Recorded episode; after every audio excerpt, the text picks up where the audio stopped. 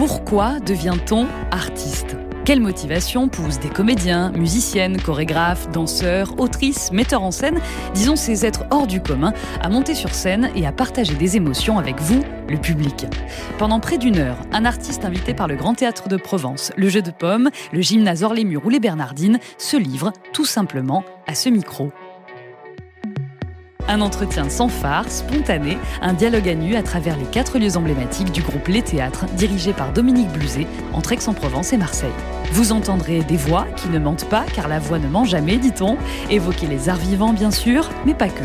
Enfance, doute, désir, rencontre, écriture, jeu, coulisses. Mieux comprendre la vie d'artiste, voici le but de notre podcast, saison 3. Je m'appelle Mélanie Masson et je vous propose d'entrer ensemble dans ce monde merveilleux, là, maintenant, tout de suite. Lumière, le son de la scène, une série de podcasts imaginés par le théâtre. Merci beaucoup, merci Lucille pour cette introduction parfaite et, bonsoir à tous et à toutes. Euh, j'aimerais euh, commencer donc cet épisode du son de la scène, hein, vous l'avez compris, qui sera en direct, et, enfin presque en direct, et, en public avec vous, euh, ici dans le, dans le foyer du GTP, par une citation d'un célèbre compositeur, Richard Wagner, que notre invité connaît peut-être, qui écrivait La musique commence là où s'arrête le pouvoir des mots. Et eh bien, nous pourrions peut-être dire la même chose de la danse. La danse commence là où s'arrête le pouvoir des mots. Euh, les mots ne disent pas tout, les gestes, les silences, les corps peuvent aussi euh, parler. Quel honneur donc de recevoir euh, le ballet de, de l'Opéra de Paris, immense et prestigieuse institution qui suscite évidemment beaucoup d'émerveillement et beaucoup de respect dans le monde entier, raison pour laquelle vous êtes ici. Et je vous en remercie chaleureusement pour cette rencontre. Et quel danseur ou danseuse professionnelle, quelle que soit sa nationalité, c'est important, euh, ne rêve pas de faire partie de ce, grand ballet et d'y rester. Euh, notre invité, José Martinez, hein, j'emploie la Jota parce qu'il est espagnol, est né à Carthagène. En 88, il entre comme sujet à l'Opéra de Paris et à l'issue de la représentation de la Sylphide le 31 mai 1997, vous me reprenez si je me trompe, José, il est nommé danseur étoile, étoile pardon, on imagine donc à ce moment-là euh, son émotion, une émotion partagée par tous les danseurs et tous les danseuses qui arrivent à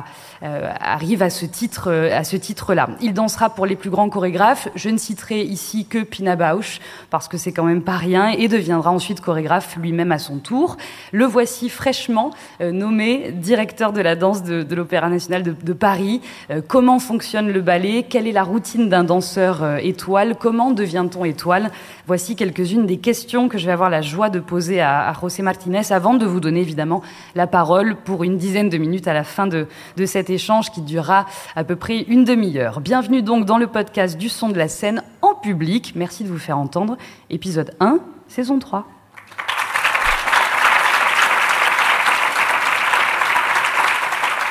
José Martinez, bonsoir à vous. Bonsoir. Quelle joie de, vous avoir ici à mes côtés. Alors je dois le dire parce que à la radio on donne des images, on a rehaussé un petit peu le micro, vous le voyez, mais il y a un gaffeur, du scotch qu'on emploie, euh, euh, voilà, euh, en général sur scène pour pouvoir rehausser le micro parce que vous êtes très grand, José. Oui, puis il y a des formations professionnelles de tenir son dos tout droit. Ça, ça, fait partie d'une des formations professionnelles du danseur. Oui. Mhm. Et c'est une formation aussi finalement. C'est aussi une formation.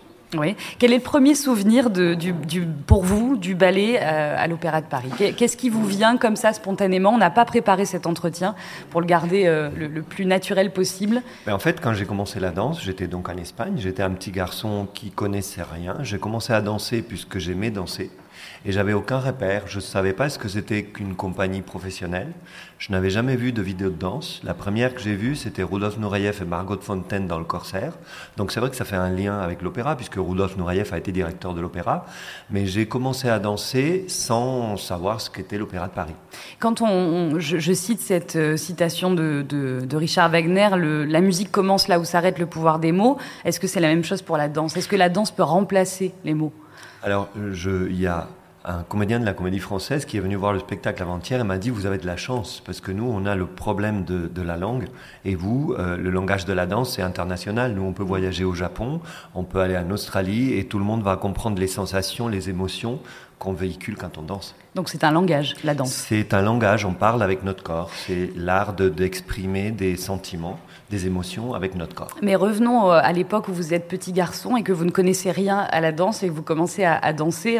je pense qu'on a tous et toutes déjà l'image. Vous dansez sur quel type de musique? Parce qu'il faut quand même peut-être un peu du son. Oui, alors en fait, je dansais. Enfin, ma mère dit que quand j'avais 5 ans, je dansais même sur la musique du journal télévisé. Mais euh, en Espagne, donc. En Espagne, vous vous souvenez ce qu'elle fait Ce qu'elle fait ou pas cette euh, musique Non, je m'en souviens pas. Mais en fait, mon premier cours de danse, euh, ça a été tout totalement par hasard. C'est ma petite sœur qui allait à l'école, enfin faire qui faisait de la danse.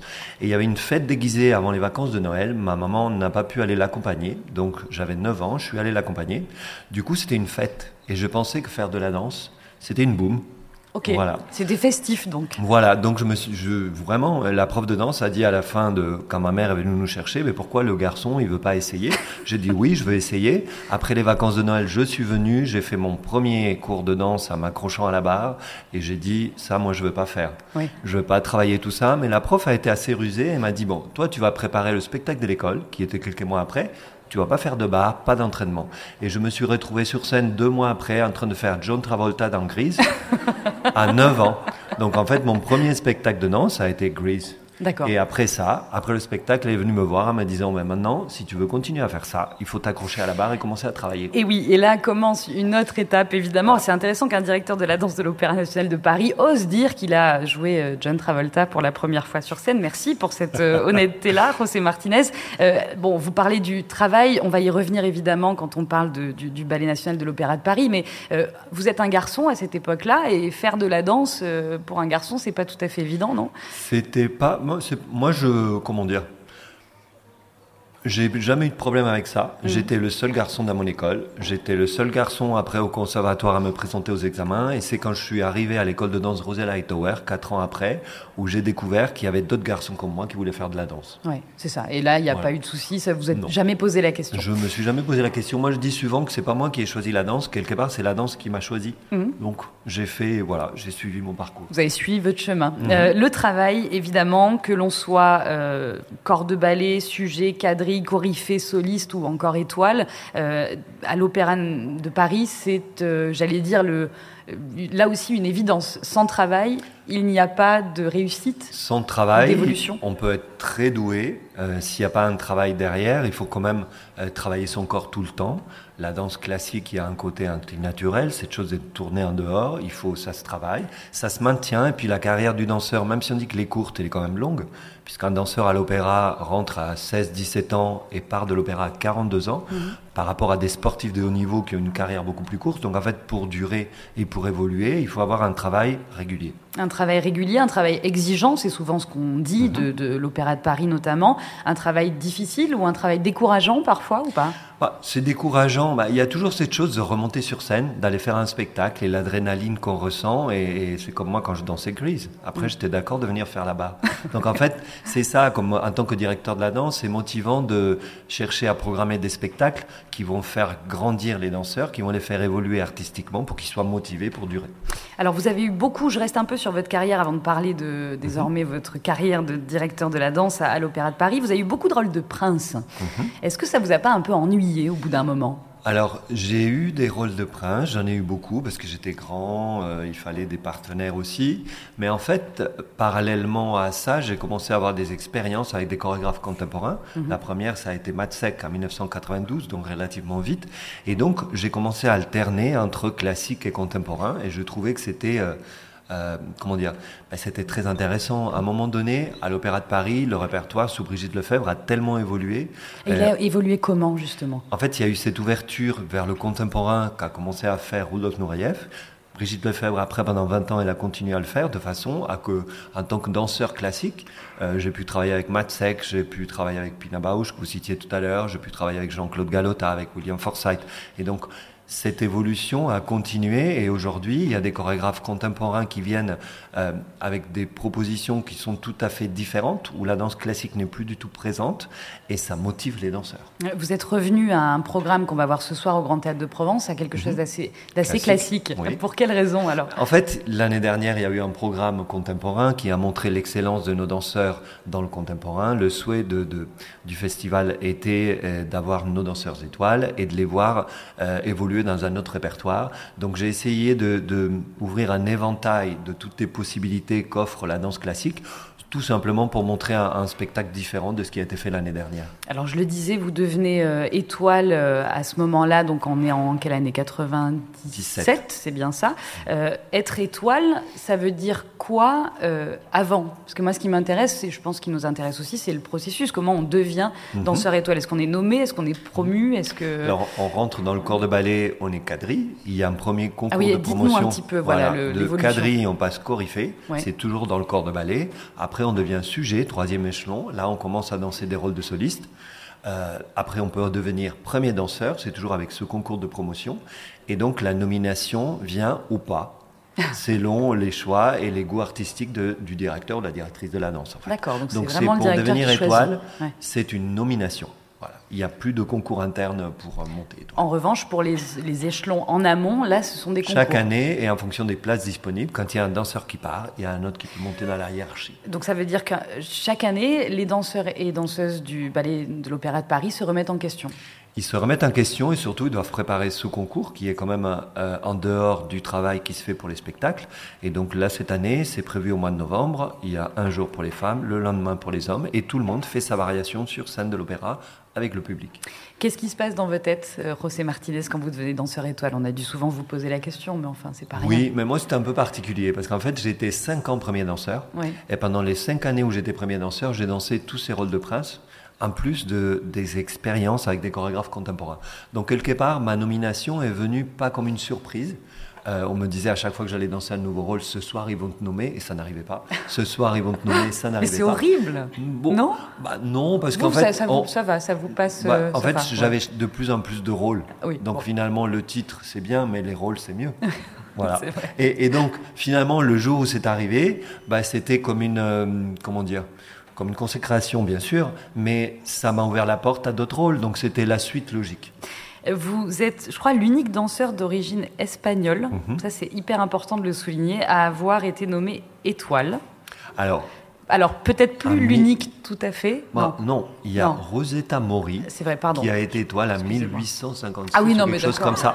alors du XXe siècle. ça compte pas. Non, ça compte, mais ben, voilà, paix à son âme. Mais en tout cas, au XXe siècle, c'est vous, et au XXIe aussi. Qu'est-ce que ça fait quand même? Qu'est-ce que ça dit de l'évolution de, de, l'Opéra de Paris? Parce que c'est quand même pas rien. Euh, on vient d'un autre pays et on représente la France, en un sens. L'Opéra de Paris, c'est une grande institution française, mais bien sûr, elle est en évolution. Et elle évolue au peut-être pas au rythme de notre société. Il y a des fois où la société va plus vite et justement, ça fait partie du travail que j'ai à faire, c'est de aider cette institution à évoluer, aller vers l'avenir. Et cette mixité, à l'époque où moi je suis rentré dans le corps de ballet, il y avait, c'était établi qu'il pouvait y avoir que 5% d'étrangers dans le corps de ballet. Maintenant, ça, ça a complètement disparu. Il y, avait, un quota. oui, il y avait un quota.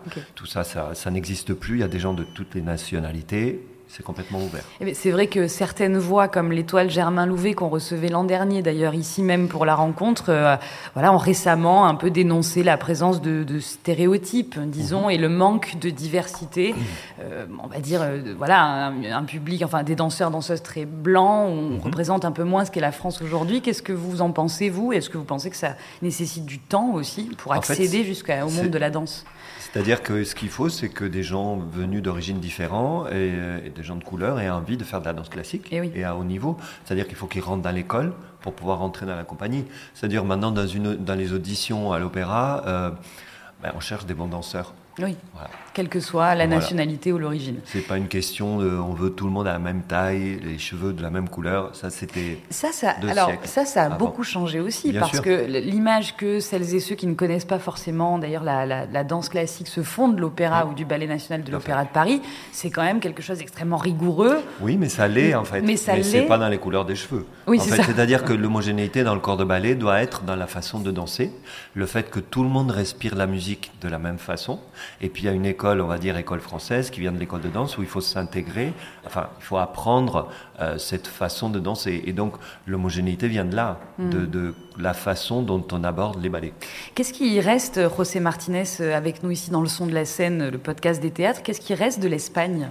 Aujourd'hui dans votre manière de euh, d'avoir dansé ou mhm. de programmer des, des, spectacles aujourd'hui? Je comment dire, je suis espagnol de nationalité, donc à chaque fois que je dansais, je pense que ça se voyait un petit peu. Maintenant, ma culture. Mais comment? je, suis, pourquoi venu en France à 14 ans.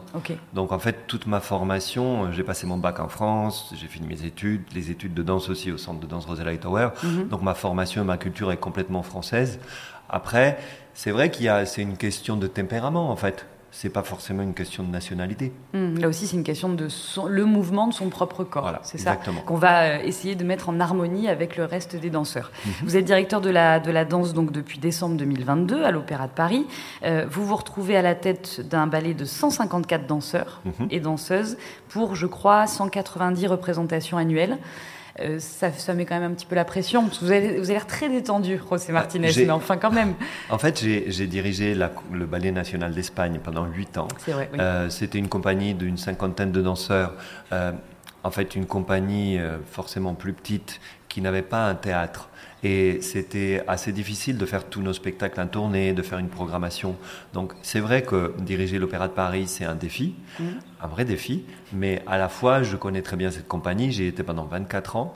On dispose de deux théâtres, 154 danseurs, un budget conséquent pour pouvoir monter des belles productions et un répertoire existant. Donc en fait, je pense que c'est presque le rêve de tout directeur de diriger l'Opéra de Paris. Maintenant, c'est beaucoup de travail, c'est beaucoup de contrariété, c'est aussi qu'il faut faire attention à 154 danseurs avec cette société qui évolue aussi. Mhm. Avant, on disait aux danseurs, ne parlez pas, vous faites, vous devez danser, etc.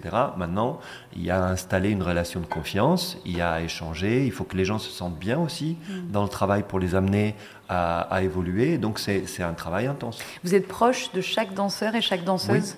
De quelle manière, du coup En fait, bon, à mon Vous êtes arrivée, quand même directeur, donc il y a une relation ah oui, bien sûr, il y a une distance. Il y a une distance qui doit euh, être là, mais euh, j'ai ouvert la porte de mon bureau pour avoir des entretiens avec chacun des danseurs dès mon arrivée. D'ailleurs, je pensais que j'allais finir plus rapidement et j'ai à peine terminé avec les 150 Depuis entre décembre, 2022. et juillet. Mais le problème, c'est que comme on fait le premier entretien, maintenant on commence le deuxième. Donc en fait, j'ai compris que ça sera tout le temps. Vous avez tout le temps ça fait partie. avec eux. Mais en fait, à chaque fois, il y a une, cette confiance qui, un danseur qui n'est pas distribué, moi je dois choisir qui va danser aujourd'hui, qui va pas être distribué.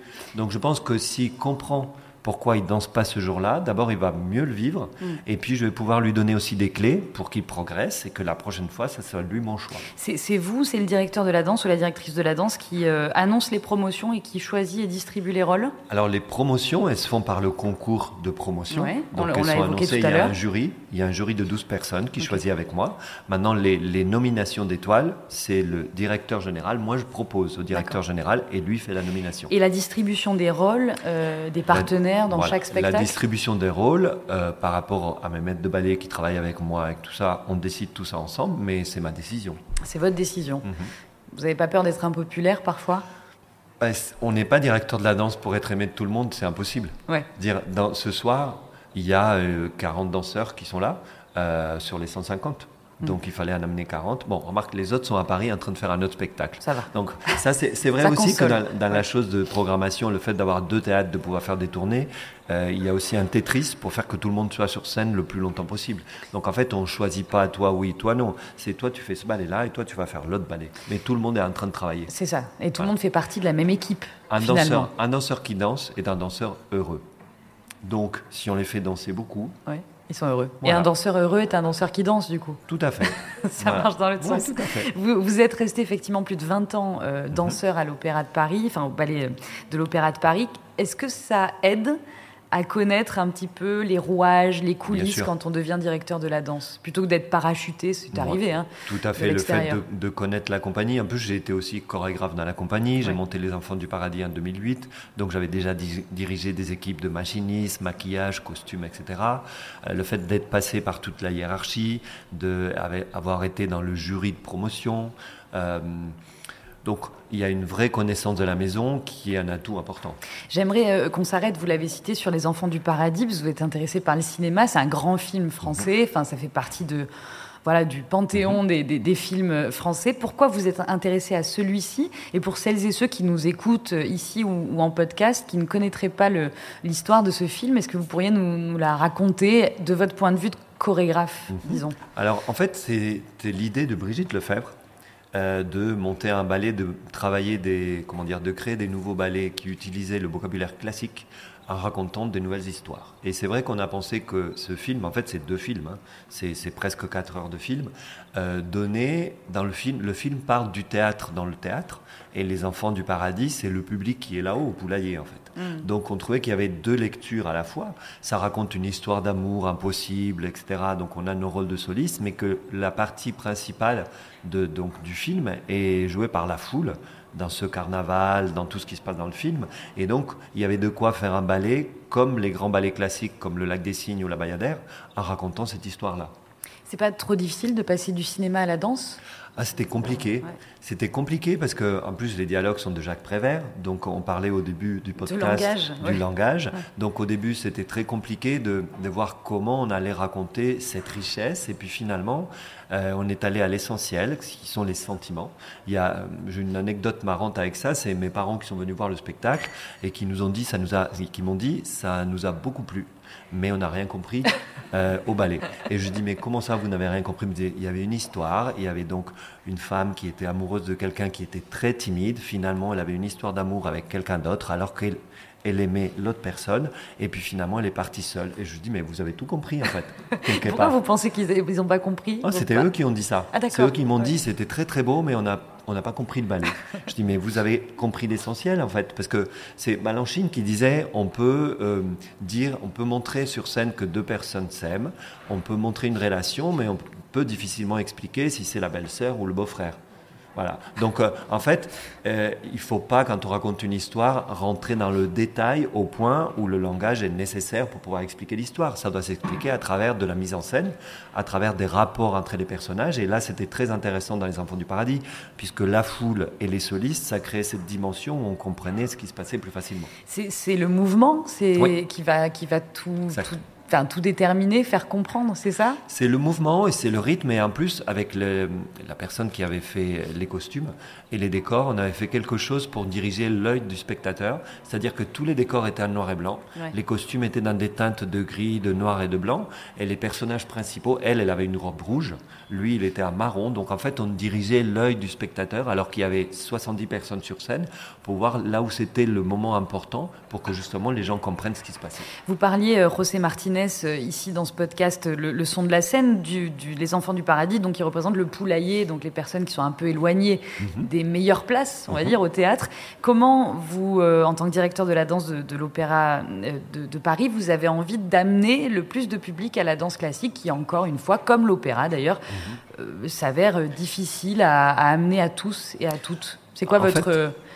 À l'opéra, euh, quand on programme un ballet classique, euh, c'est toujours plein et ça manque toujours. On voudrait faire plus de représentations. C'est pour ça qu'on a monté le nombre de spectacles de 170 à 190. Et ce soir, c'est plein au Grand Théâtre de Provence et voilà. Donc c'est bien. Mais euh, en fait, je pense que ce qui est important, c'est que les gens voient qu'on sort de l'opéra et qu'on n'est pas enfermé dans le bâtiment. C'est pour ça que toutes les actions, comme on a fait ici, avoir des danseurs qui viennent rencontrer les gens dans des lycées, dans des quartiers défavorisés, de faire des journées de portes ouvertes. Là, on va commencer à partir d'octobre à l'amphithéâtre Bastille, qui est notre petit théâtre. Mhm. On va faire des répétitions publiques des répétitions ouvertes où les gens vont pouvoir venir voir comment on fait le montage de Casse-Noisette, comment on fait le montage de Gisèle. Je pense que les gens ont envie de voir aussi ce qu'on voit pas d'habitude dans un spectacle. Les coulisses et surtout que les danseurs, c'est que c'est difficile. Parce qu'en fait, dans les spectacles, on montre toujours que tout est facile, on ne doit pas avoir d'effort. Mais en fait, dans les répétitions, c'est souvent difficile et les gens, je pense qu'ils aiment bien voir ça. Et c'est aussi une manière de montrer que les danseurs sont humains et que pourquoi pas essayer. Moi, à Madrid, on a même fait des ateliers où les gens venaient voir des répétitions. Et après, on a inversé la chose. On faisait monter le public sur scène et les danseurs dans la salle. Et on donnait un petit cours, mini cours de danse aux gens pour qu'ils expérimentent, qu'ils voient les lumières et tout ça. Et à chaque fois, c'est des gens qui disaient, mais on va suivre la compagnie parce qu'on a été conquis par cette expérience. Oui, ça, ça fait une fidélité du coup du public à la compagnie. Euh, José Martinez, quel a été le... Je reviens, je, fais un peu des incursions dans votre période de, de danseur, euh, évidemment, parce que ça représente une grande partie de votre, de votre vie. Euh, quelle est la, la, la chose la plus difficile à entendre qu'on ait pu vous dire Et en même temps, on va aussi parler de, joie, le plus beau compliment qu'on vous ait fait. D'accord. Alors, la chose plus difficile qu'on m'a dite. Ou vexante, euh, Oui, j'ai pas de doute, je sais très bien, puisque ça m'a marqué. Euh, c'est la première fois que j'ai dansé le Lac des Cygnes, et le maître de ballet avec qui j'avais travaillé, euh, à la fin du spectacle, juste quand le rideau s'est fermé, je dansais, j'étais premier danseur, donc j'avais droit qu'à un seul spectacle. Un, solo non, un seul spectacle. Un seul spectacle du Lac des Cygnes complet, la première fois que je dansais en entier. Et euh, donc à la fin, il m'a dit, elle m'a dit, euh, alors c'était très bien, tu as fait toutes tes variations, as fait, tout était très bien, mais il n'y avait pas d'émotion, ça passait pas au public, ça n'allait pas assez loin. Et je me suis dit, bon, elle a certainement raison, mais c'est pas le moment de, dire ça. Quand on, vient de finir le spectacle, qu'on est en pleine d'émotion, il fallait attendre le lendemain, faire un débriefing le lendemain et continuer à travailler. Et en fait, ça m'a vraiment marqué. Depuis, à chaque fin de spectacle, quand je voyais les maîtres de ballet arriver sur scène, je disparaissais. je me suis dit, ils me le diront un autre jour, même si c'est pour me dire que c'est très bien, je préfère garder ma sensation que ce qu'on va me dire. Et maintenant, je suis venu arriver en décembre et j'ai déjà eu quelques danseurs qui m'ont dit mais euh, on trouve qu'à la fin des spectacles vous euh, vous faites pas beaucoup de commentaires vous ne dites pas. Et en fait on vous le reproche maintenant du coup voilà je non je fais pas de reproche je préfère que les danseurs restent avec leurs propres sensations après avoir dansé. Et donc on peut dire quand même quelque chose, mais sans rentrer dans le détail et surtout pas se mettre à faire des corrections. C'est, comment dire, pour moi, danser, c'est une fête. C'est comme ça que j'ai commencé. C'est une boum. Donc, si, voilà, c'est une boum pendant toutes ces années. Donc, du coup, qu'on vienne te dire ça, c'était pas bien, ça, c'était pas bien, ça, c'était pas bien, il faut que tu travailles ça, c'est dans le studio que ça se passe. Ouais, c'est après, après coup. Et euh, le plus beau compliment alors? Le plus beau compliment. C'est quand on vous a dit que vous avez fait passer beaucoup d'émotions jusqu'au public. non, non, parce qu'en fait, ce jour-là, j'ai décidé que j'allais me fier à mon propre critère. Ouais, mais c'est dur ça, de se fier à son propre critère quand on fait partie de l'Opéra de Paris. Oui, mais ça m'a fait quand même grandir cette chose-là en fait. Voilà. Hmm. Donc euh, en fait, le plus beau compliment Le plus beau compliment. Vous l'avez pas, c'est ça. Vous m'avez emmené dans un autre chemin pour pas répondre à la question. vous êtes malin, c'est bien. Vous parliez de critères justement. Quels sont les critères pour entrer à l'Opéra de Paris? Parce que je vois beaucoup de, jeunes, de personnes assez mhm. jeunes qui s'intéressent à la danse et qui peut-être euh, projettent d'y rentrer. Je crois que la plus jeune danseuse, elle a 17 ans. Alors pour rentrer dans le corps de ballet, on peut, bon, il faut une autorisation des parents si on est mineur, mais on a eu déjà des danseuses qui sont rentrées à 16 ans en terminant l'école de danse. Et donc cette année, la plus jeune, Lisa Petit a 17 ans. 17 ans. Et les critères pour y rentrer alors Alors, les critères pour y rentrer dans la compagnie, bah, il y a un minimum de technique, on va dire, euh, classique euh, à avoir. Et, pour moi, personnellement, c'est une question de personnalité aussi. Ah, voilà. Parce qu'il y a cette chose d'homogénéité, mais il y a aussi que dans le corps de ballet, et d'ailleurs, Là, avant le spectacle, je vais aller parler aux danseurs parce qu'en regardant le spectacle de hier, je ne l'ai pas dit à la fin du spectacle. Vous leur dites avant de monter sur scène, là Avant le oh, spectacle. mais, si, non, parce que là, je vais les motiver. Ah, d'accord. Ah, je vais leur dire que c'était très bien hier. On leur souhaite du courage. Non, je vais leur dire que c'était très bien hier, mais qu'en fait, j'aimerais bien voir que dans le corps de ballet, en dehors du fait qu'ils doivent être tous ensemble et à l'unisson, etc., je veux voir la personnalité de chacun d'entre eux. C'est quoi un danseur qui a de la personnalité? Ben, c'est un danseur qui attire l'œil. En fait, quand on voit une ligne de 10 danseuses, notre œil va aller vers quelqu'un. Donc il faut que tous les yeux soient attirés par tous les danseurs et danseuses. Ben, voilà, exactement. Et du coup, le public est là, et du coup, le spectacle est magnifique. Vous expliquez vachement bien. Je pense que vous pouvez dire exactement la même chose aux danseurs et aux danseuses qui attendent impatiemment euh, derrière la scène du Grand Théâtre de Provence. Une, dernière question avant de donner la parole euh, au public, hein, qui en a sûrement à vous poser, José Martinez. Euh, vous parliez de, de vos parents tout à l'heure. Comment ils ont réagi quand vous êtes devenu danseur alors, ça m'a toujours, euh, comment dire, c'est quelque chose qui m'a toujours étonné quand même. Il faisait pas partie d'un milieu artistique du non, tout. pas du tout. Pas du tout. Il faisait quoi Il y a personne dans ma famille. Donc ma mère était institutrice et mon père avait un magasin de vêtements. D'accord. Donc euh, il y avait personne dans ma famille dans le monde euh, artistique. En plus, je suis de Carthagène, une ville, une petite ville dans le sud où il y avait rien, enfin pas de danse, rien de tout ça. Et donc c'est ma prof de danse qui a convaincu mes parents, qui a dit, moi j'ai appris au, au petit garçon tout ce que je pouvais lui apprendre.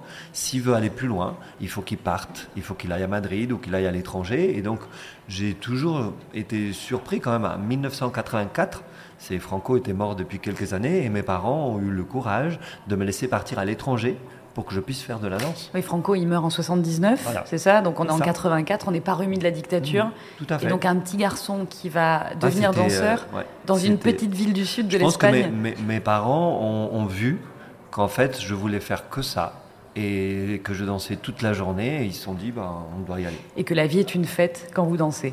Ça, c'est moi qui l'ai dit. José Martinez, c'est un bonheur d'échanger avec vous. En tout cas, vous avez une humilité euh, absolue, je tiens à le souligner, parce que vous êtes quand même, je le dis à nouveau, directeur de la danse de l'Opéra de Paris, ce qui n'est pas rien. Et voilà, c'est très beau de, voir votre simplicité et votre enthousiasme. Euh, la boum continue pendant une petite dizaine de minutes. Si vous avez des questions à poser à, José Martinez, n'hésitez pas. Je... Oh, on a un très très jeune, un jeune homme qui veut poser une question. Tu vas le dire dans le micro. Bonsoir. Bonsoir. Tu t'appelles comment? Ivan. Salut Ivan, on t'écoute. Juste depuis quel âge tu es directeur de la danse? Ah, j'ai cru depuis quel âge tu danses? Depuis quel âge je danse? Non, alors du coup, non.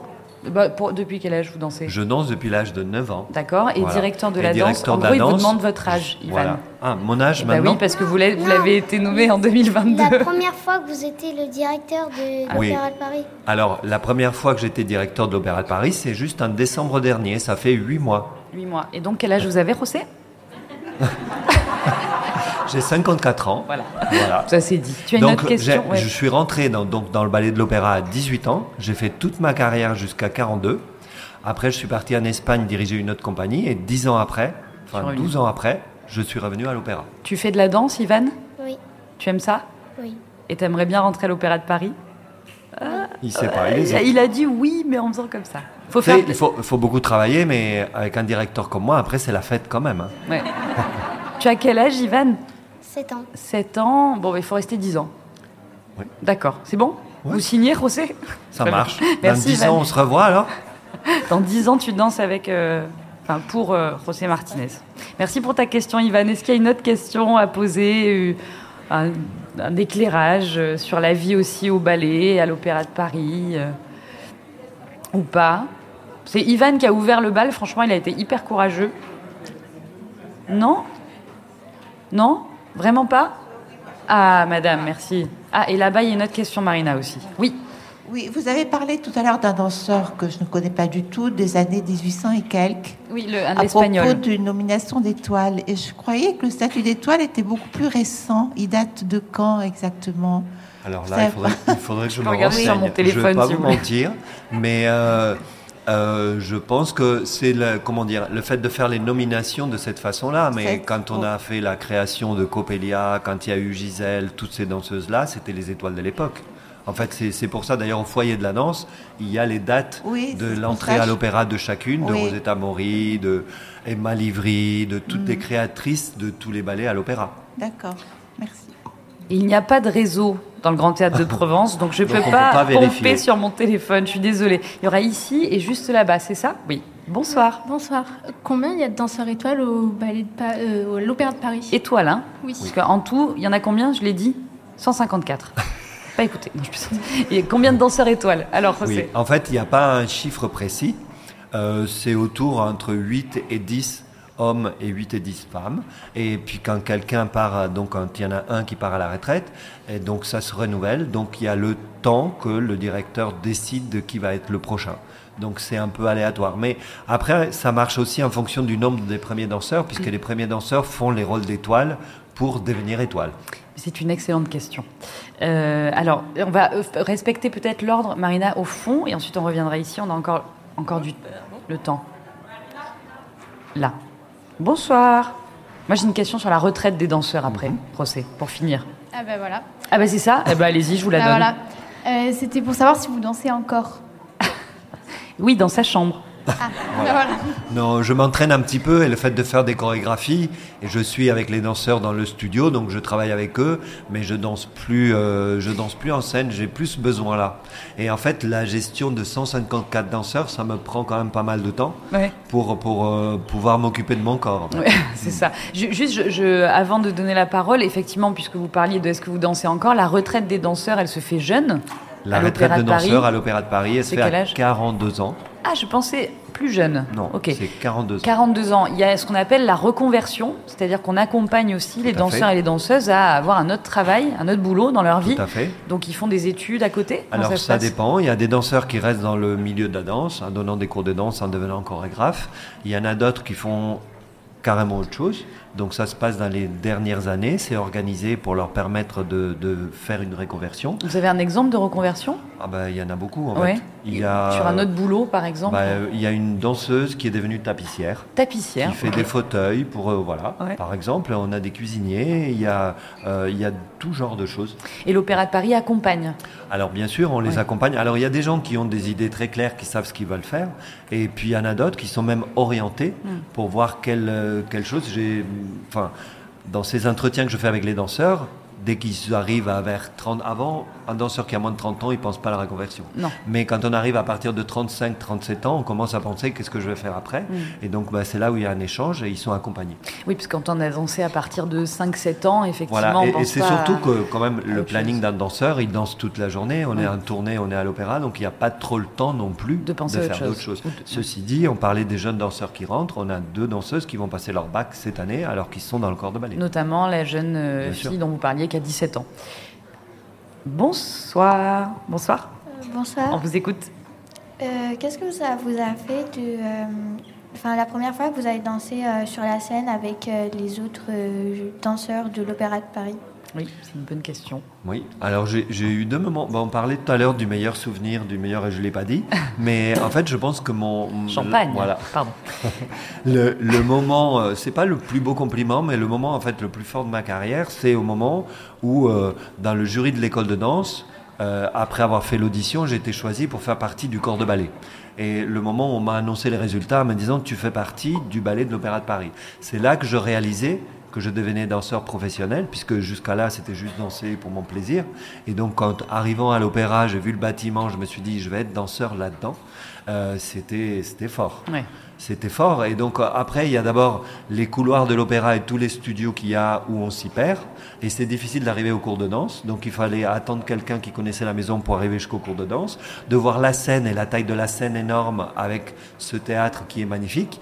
Et puis, le fait de te. De, bah, la première fois que je suis monté sur scène, c'est encore euh, une anecdote. Euh, c'était dans Notre-Dame de Paris, de Roland Petit. Et j'étais donc remplaçant, puisque quand on rentre dans le corps de ballet, on est remplaçant. C'est quand quelqu'un se fait mal. Et donc, il y a un régisseur qui s'occupe de gérer tout ça, qui, euh, pendant le spectacle, m'a dit euh, Tu peux monter sur ce tabouret-là Je suis monté sur le tabouret. Le sol a commencé à bouger, parce que dans Notre-Dame de Paris, le sol, il bouge. Et donc, les danseurs rentrent dos au public assis. Et donc, j'étais assis, le sol a commencé à bouger, je me suis retrouvé sur scène, sauf que j'étais pas remplaçant de cette partie-là. Ah, vous connaissiez Donc, pas je ne tout. connaissais pas la chorégraphie. Ça, c'est la première fois Voilà. Oui. Ah non, mais c'est fait, horrible. le régisseur était là, il a vu qu'il y avait personne. J'avais le même costume puisque je faisais autre chose après, donc il m'a dit assieds-toi là-dessus. Et d'un coup, je me suis retourné. Bon, c'était assez facile la chorégraphie. Il y avait un danseur devant. J'ai dû le suivre pendant. Comme je pendant faisais- la boum, quoi, finalement. Oui, exactement. voilà, donc c'est ma première expérience. Ouais, Et on, peut, Par la suite, ça a été plus agréable au moment où je connaissais la chorégraphie que je devais faire. et on peut quand même ensuite devenir directeur de la danse de l'Opéra National de Paris, donc tout est possible. Dernière question, toute petite question. Ah, deux questions. Ah, j'ai cru deux minutes. Ah, elle est large. J'ai l'habitude d'être timée. Bonsoir. Euh, bonsoir. Euh, si vous deviez euh, danser dans une autre compagnie à l'international, qu'est-ce que ce serait ou ce serait, enfin, si vous deviez choisir une autre compagnie, est-ce que ce serait toujours l'opéra ou vous aimeriez découvrir une autre compagnie? Bah, en fait, je suis rentré à l'opéra en étant très jeune, mais mon rêve, une fois que j'avais commencé à Cannes à voir des vidéos de danse et tout ça, c'était d'aller à l'American Ballet et de danser à New York. Mais en fait, en rentrant à l'opéra, il y a eu tellement de chorégraphes intéressants et tellement de grands ballets classiques que le répertoire, disons que Et m'a tellement enrichi et le répertoire contemporain que j'ai jamais eu le besoin d'aller ailleurs. On est pas mal à l'Opéra de Paris. Moi, je trouve. Oui, on est bien. Allez, une dernière question. Bonjour, bonsoir. Bonsoir. Euh, je voulais savoir comment vous avez fait pour devenir euh, directeur de l'Opéra de Paris? Directeur de la danse. Parce que sinon, euh, il va Oui. pas être content, euh, Alexandre. Oui, en fait, euh, au moment où Aurélie Dupont a décidé de partir, donc euh, il y a au mois de juin de l'année dernière, il y a eu, euh, comment dire, un appel à candidature. Et j'ai préparé un projet en disant comment je voulais, comment j'allais diriger l'opéra, des exemples de ballets que je voulais programmer et comment je voulais faire évoluer les danseurs. Et il y a eu toute une série d'entretiens euh, avec le directeur général, etc. Et donc, j'ai été choisi parmi d'autres candidats. Comme quand on passe un entretien d'embauche, un petit peu. C'était un entretien d'embauche. Je vais terminer euh, et vous poser une dernière question, José Martinez, pour euh, peut-être nous évoquer ce que vous vouliez faire de l'Opéra de Paris en tant que directeur de la danse.